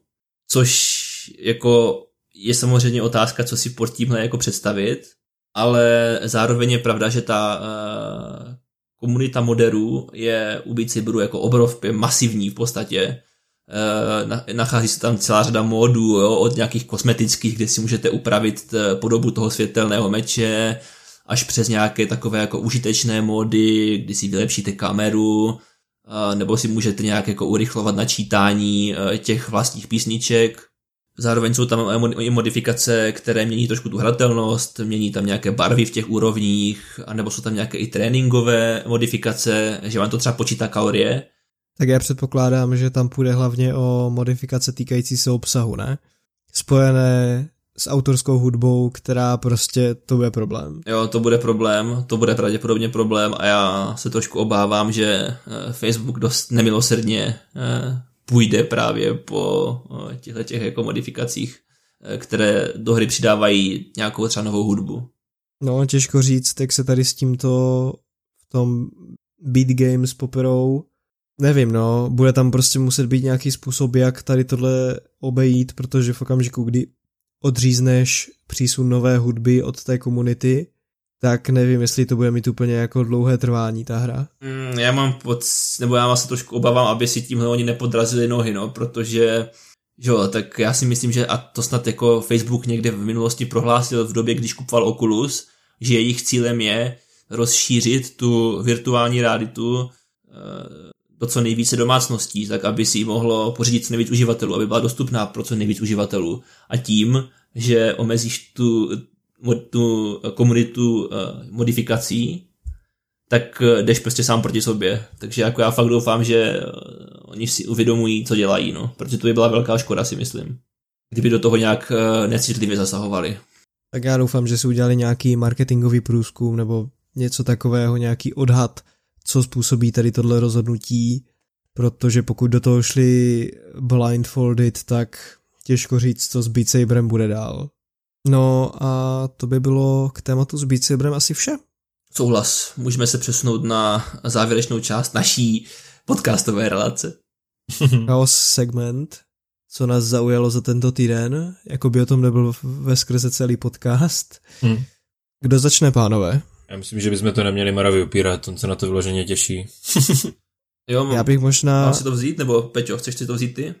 Ne, ne, ne, klidně si to můžeš vzít, já bych možná jen vybídl všechny přítomné, že bychom nutně se nemuseli vyjadřovat až tak k Irishmanovi. oh man. A mohli bychom si to nechat a mohli bychom si to nechat do takového regulérního témata na příští týden? To je oh, horší, jak kdybys mu zrušil Vánoce teďka, prosím tě. Oh man. To je horší, fakt. Ach jo. Jenom eh, by Mara mohl říct, potažmo Michal, potažmo já, jestli by ten film doporučil nebo ne. No, tak já říkám, podívejte se na to. Já asi souhlasím. Podívejte se na to. já jsem zatím viděl dvě třetiny, ale zatím se mi to líbilo, takže za mě asi taky doporučení. A Maro, můžeš pokračovat. No, takže tím jsme přeskočili uh, značnou část uh, mého povídání. No dobře, co, co Mara končí, dobrý, kdo dál? Vente si to, já už nemám co říct. No, uh, jo, ještě bych, ještě bych se úplně jako rychle zmínil o, o Mandalorianovi, opět o tom mluvíme jako v každém díle. Uh, tentokrát uh, jsme viděli čtvrtou epizodu a uh, já jako musím říct, že je to prostě fajn a že se mi líbí ten koncept těch mikropříběhů. Je to fajn, fajn, je to fajnový. Děkujeme za příspěvek. Navázal bych na to, ale už, už si nepamatuju, jak to pokračuje. Ta písnička. No, každopádně prostě, jako, jsou to takové fajn mikropříběhy, eh, kterými se prolíná ta linka s Baby Yodou, i když to není Baby Yoda, ale prostě budeme tomu říkat Baby Yoda, protože jako všichni tomu říkají Baby Yoda. je prostě... Takže jako za mě Mandalorian prostě jako hezký, fajn, dobrý, eh, těším se, na, těším se na další díly. Tenhle byl i takový relativně delší, což bylo fajn. Já bych dodal, že se mi na tom líbí takový ten rozvoj uh, té osobnosti Mandaloriana. Že se třeba dostáváme, uh, nebo že je nám ukázáno víc, jak je to třeba uh, s tou helmou, se sundáváním té helmy a toho brnění. A víc uh, se dozvídáme o kultuře těch Mandalorianů, co by to pro něho znamenalo, kdyby si to sundal a tak dále. Je, ale byl tam, byl tam takový ten moment, kdy jsem si říkal, co kdyby se tam jako někdo zrovna otočil v nesprávnou chvíli a Jo, taky, no. Zahlíd by ho, to by si tu helmu tak rychle na sebe asi nedal, jako. To bylo možná trošku out of place v tom posledním díle. Proč out of place? No právě proto, co říkáte, že to byl takový jako cool záběr, že tu helmu má sundanou, ale reálně... Jo, spoiler! Jako k čemu to bylo? No, každopádně, já jsem chtěl říct, že já, já jsem z toho posledního dílu měl takový jako Stargate feeling zůstal, zůstal znepochopen, aspoň z, z, z pohledu Majka. jako upřímně, já jsem velký Stargate nerd, jo, a jako fakt mě to u toho dílu absolutně nenapadlo. Jako máš pravdu, že se takové scénáře ve Stargate objevují, to určitě, ale fakt mě to ani nenapadlo, když jsem se na to díval. Prostě jednoduše přiletíš na nějakou random zalesněnou planetu, tam pomáháš nějakým ľuďom, kteří jo, jo. nemají žádnou jako technologii, stojíš proti přesile porazíš je a jako vítězko jedeš domů. Hmm. Napadá mě několik dílů Stargate takových, ano. Právě to byl takový ten low budget díl, který mohli natočit kdekoliv v lese prostě. Tím jsem nechtěl říct, že se mi to nelíbilo, jenom prostě, že jsem z toho měl takový jako, jako takový zvláštní, zvláštní pocit, no. Mm-hmm. Který se mi možná ve skutečnosti trošku líbil. Maro, pokračuj. Uh, no, uh, pak uh, jsem viděl uh, film, který se jmenuje Rambo poslední krev. Rambo Last Blood. Já teda nevím, jestli jste viděli někdo nějakého, jakéhokoliv předchozího Ramba. Nope. Taky ne. Protože já taky ne. Já jsem si pustil začátek jedničky a já to nebavilo, tak jsem to vypnul. já, já taky ne a vlastně jsem do toho filmu šel s očekáváním, no, tak to bude takový ten jako uh, klasický akčňák, kdy on tam pokosí pár nepřátel a bla, bla, bla, však to znáte, už jste jich viděli takových spoustu určitě. Mm-hmm. A uh, Vlastně, vlastně jsem měl pocit, že se nemýlím, alespoň tak eh, v úvodní třeba v půl hodince, možná tři čtvrtě hodince filmu, která je taková přece jen trošku uh, maličko, bych řekl, uh, kliše. Zkrátka ně, něco, co jste už viděli všude stokrát. Uh, každopádně, abych to trošku, abych se trošku osvětlil, ten film je o tom, že uh, Rambo je takovej nějaký jako uh, už vysloužilec a, a stará se o stará se o takovou jako holku, která mu říká jako strýčku a tady ta holka se rozhodne, že, že, že se pokusí najít svého biologického otce v Mexiku. No a samozřejmě vám jasný, že se to pak jako zvrtne a e, Rambo vyrazí do Mexika to tam jako pořešit, vyřídit to tam všechno. No a v tu chvíli jsem jako zjistil, že ten film je extrémně brutální teda.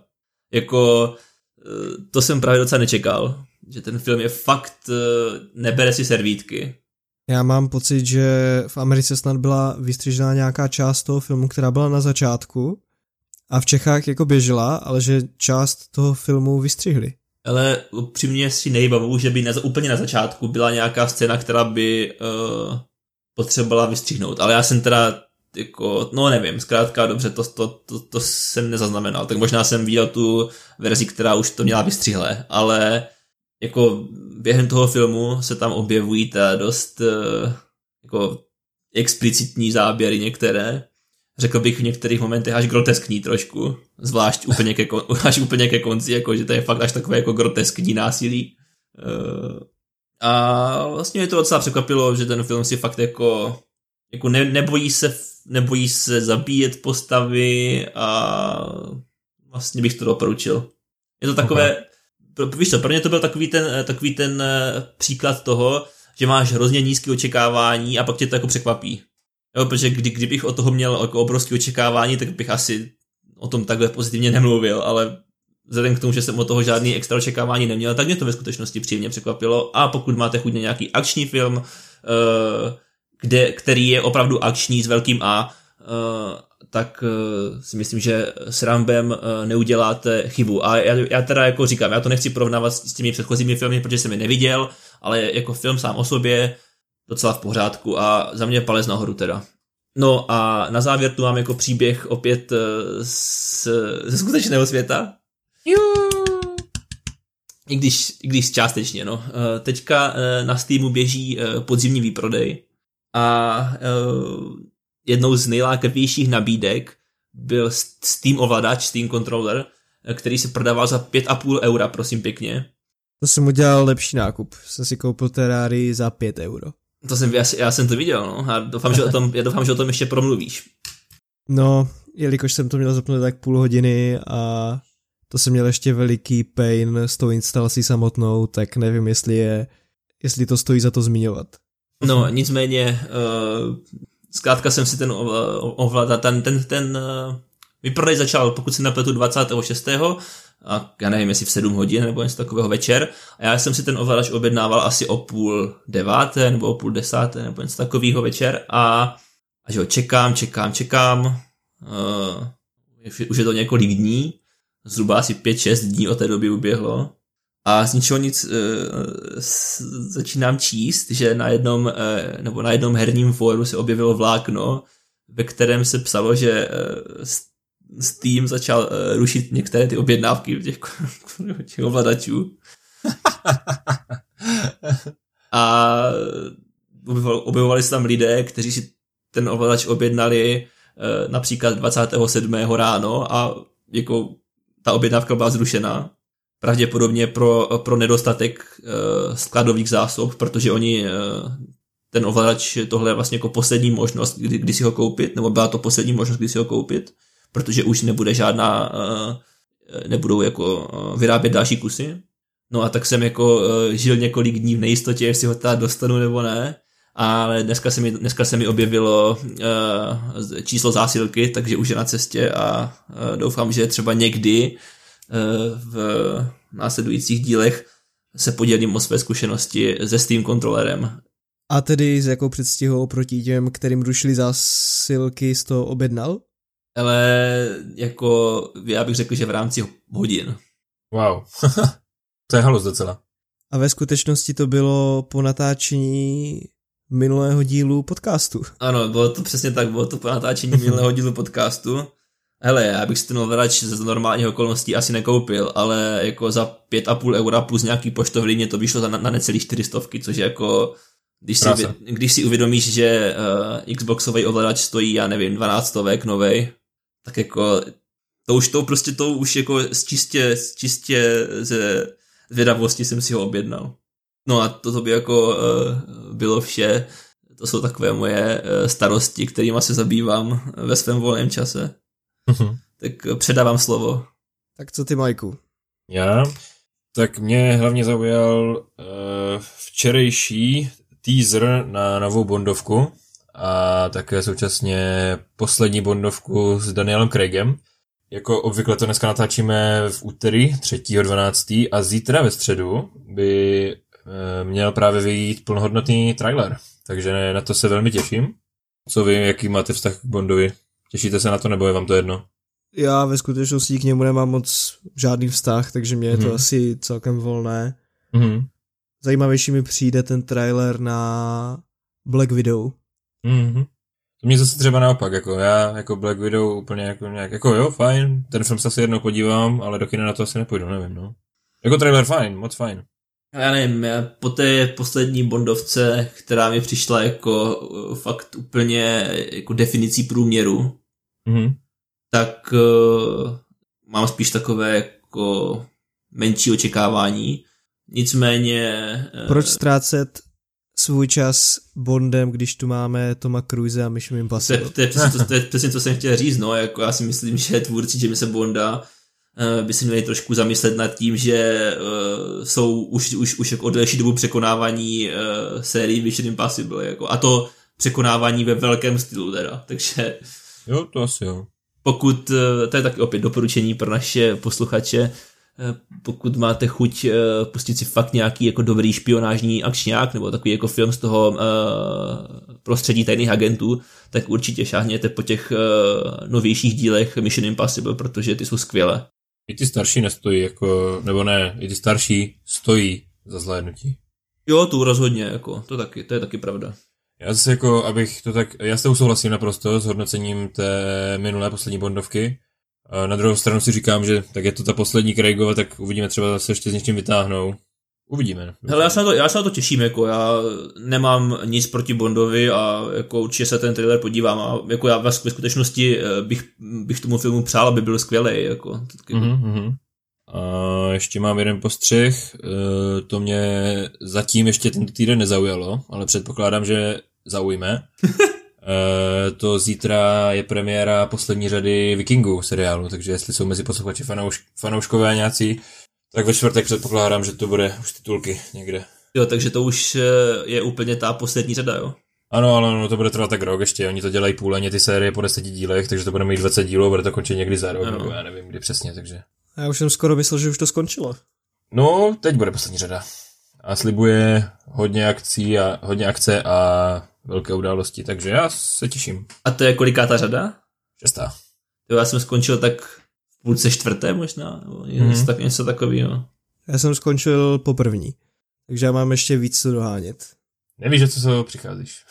Musím souhlasit s Mikem, jako ten seriál je fakt dobrý, no. Jakoby od té první do čtvrté ten seriál fakt jako graduje a pak bych řekl, že se na ta kvalita nějak zastavila a trošku kolísá místy, ale fakt to graduje od první série dál.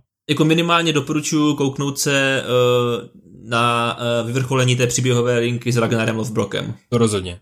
Ain't nobody get time for it. To je pravda, tak, tak, taky pravda, no. Eh. Jednou to budeš mít. To už asi, to nevím. Možná jo. A pak dáme tento track.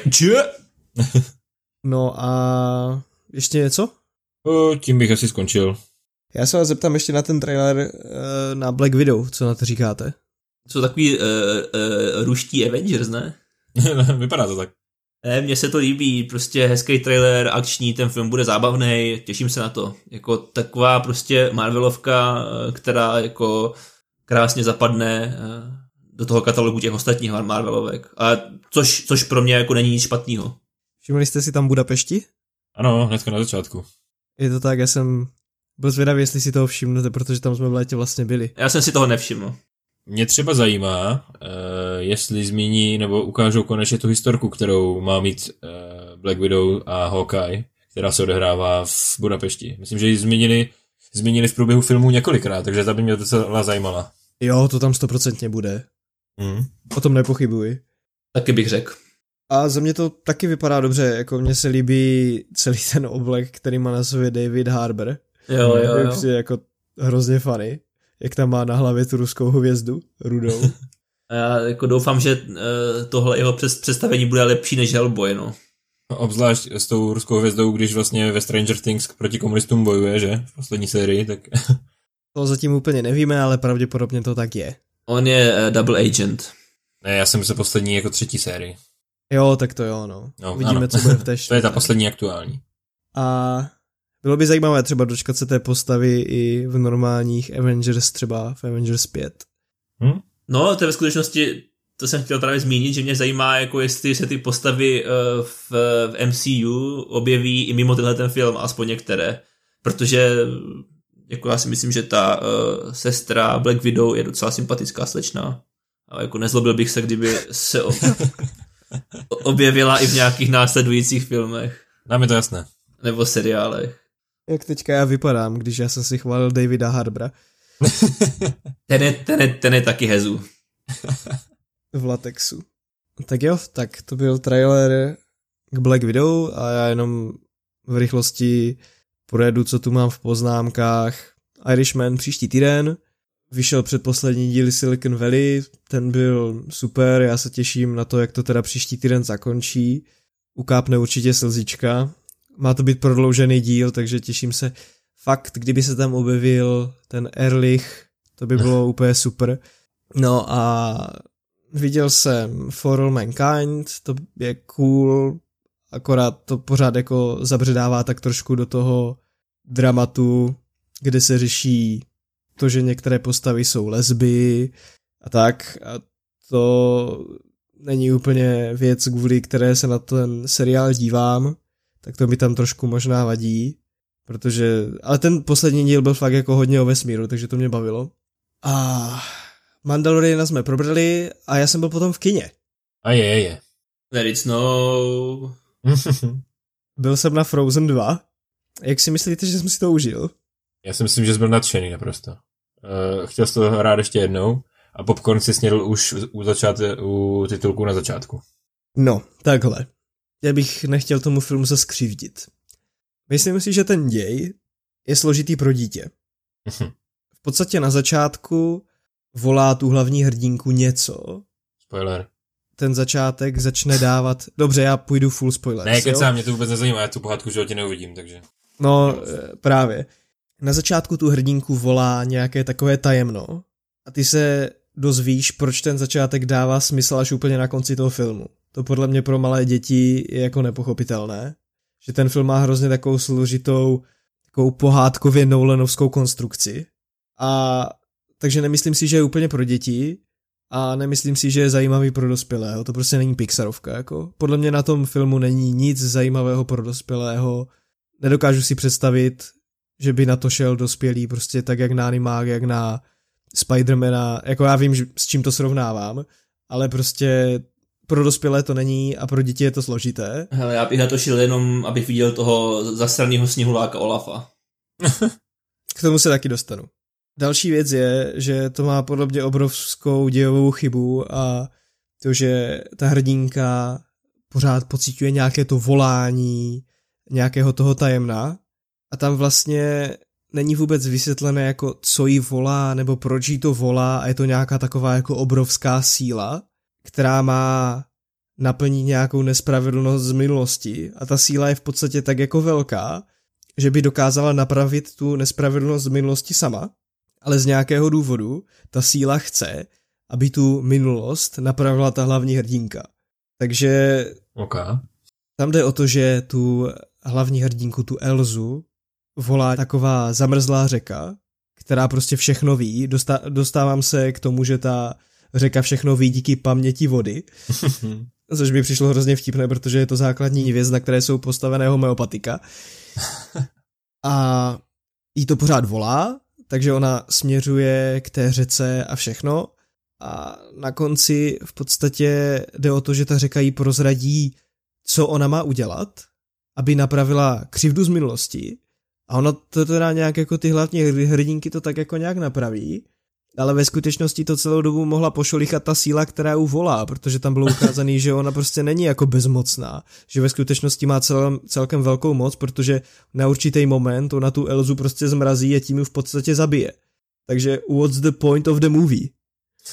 Já vím, že to je film pro děti, ale prostě takhle to nedává moc jako smysl. A tak o, tam asi uh, oni nepotřebují, aby to dávalo smysl. Oni tam potřebují jako mít uh, hodně sněhuláků a hodně spí, písniček a hodně Elzy a to stačí. Na mě třeba ne. K tomu se dostanu. Písničky, podle mě tam není ani jedna taková chytlavá písnička, jako bylo v jedničce od Adele Dazim Let It Snow. Samozřejmě od Indiny Menzel, ale všichni jsme viděli to video s Johnem Travoltou, jak to špatně řekl na Oscarech. Já jsem to neviděl, to video tak to si pusť. On prostě na Oscarech yeah. řekl a cenu za nejlepší písničku získává Adele Dazim, ale ta zpěvačka se jmenuje Indina Menzel. jako řekl úplně jiný jméno. protože to uh... prostě jak divně přečet. to je jak ta miska v Americe pár let zpátky. Pardon, pardon, došlo k chybě. Nejste to vy. Jo, jo, ano, ano, ano, jest. To, to, to, to jsem viděl, to si vzpomínám. Byl průser jak svině, no. To bylo, to bylo dobrý, mě se to líbilo. Jo, mě taky. No a samozřejmě je na tom filmu poznat, jakože je to cílený na, té, na ty malé holky, protože ten marketing tam vidíš prostě v tom, když ta hrdinka na konci si rozepne vlasy a má jiné šaty a teďka úplně vidíš, jak všude v obchodě budou prostě ty figurky, najednou té Elzy vypadat úplně jinak a jak se to bude prodávat a jak ten Disney má ty prachy v těch očích a jak se úplně těší, jak mu přistane ten cash na stole. Radši figurku Baby Yody teda. Ve skutečnosti tam si myslím, že ten záměr je taky takovej, že počítají s tím, že to bude věc, která se bude prodávat, mm-hmm. ale tady ta hrdinka si na konci jako rozpustila vlasy a změnila šaty jako z naprosto jako zřejmého důvodu. Tady fakt zatím podle mě není nic jiného, než jako ona to mhm. vůbec dělat nemusela, jako proč. Ej, ta, hr, ta hrdinka zní jako taková trošku prodejná slečna. no, už se tak snaží prodat ten film, no, já nevím, jak bych to přirovnal do reálného světa, ale to možná neřešme. A já jsem teda neviděl jedničku, takže pro mě to byla naprosto unikátní zkušenost jít na dvojku a hrozně mě pobavila scéna právě tady s tím stěhulákem, co tam byla, nebo pobavila. Já jsem se, se v hlavě jsem si říkal, tyjo, tohle fakt není ani trochu vtipný pro člověka, pro kterého je to určené. Protože sněhulák v určitém momentu, ten Olaf, popisuje děj jedničky a popisuje to takovým tím, tím stylem, jak to dělá Michael Peña v Antmanovi. Zrychleně, prostě co se stalo v jedničce, vybavujete si ty scény. Jak mhm. vždycky ten šel za tím, ten se potkal s tím, ten zná toho. Ano, ano. No. No a ten Olaf to tam tak jako nějak zhrnuje a teďka ty děti hrozně se smály a jako přišlo jim to hrozně vtipný. A já jsem tam tak seděl, jako člověk, pro kterého je to určený, že by, to, že by mu to mělo osvětlit ten děj té jedničky. Já jsem si říkal, tohle fakt není vtipný, jako ani trochu. jako proč? Mě ten film jako selhal, co se vtipnosti týče, prostě to byly takové ty jako vtipy pro děti. A jako tohle byl jenom, tohle byla taková ta špička toho, jak jsem si říkal, jako tohle fakt ne, tohle fakt ne, dejte mi Pixarovku. Ale každopádně já předpokládám, že uh, se jako úplně ze své eh, svobodné vůle nerozhodl, že se sám půjdeš podívat na Frozen 2 jen tak pro zábavu, ale předpokládám, že eh, jsi tam vyrazil s nějakou ratolestí. Tak uh, ratolesti se to líbilo. To jsem, chtěl, ano, to jsem se chtěl zeptat, jestli, jestli byla ratolest spokojená. Ratolest byla spokojená, ratolesti je, je pět let, takže to je jako, to je šitý naprosto na míru. A to by bylo asi k Frozen ode mě všechno. Já bych to teda nedoporučil, nedoporučil bych to ani pro děti, protože si myslím, že jsou chytřejší filmy, na které by se mohli dívat. Chytřejší pohádky. Tohle je prostě akorát marketingová splácanina. Ty říkáš šitý na míru, já říkám, je to mírně šity. no a to by pro dnešek asi bylo vše? Hmm. Náš čas se naplnil, přátelé. Já jsem rád, že jsem to teda zvládl dneska i přes moje nachlazení, které teda na konci už celkem pocituju, že mám fakt unavený hlas. A musím se přiznat, že jsem to pocitoval i při tom mém tématu. Že jsem se místy tak jako bylo pro mě náročné mluvit a soustředit se na to téma.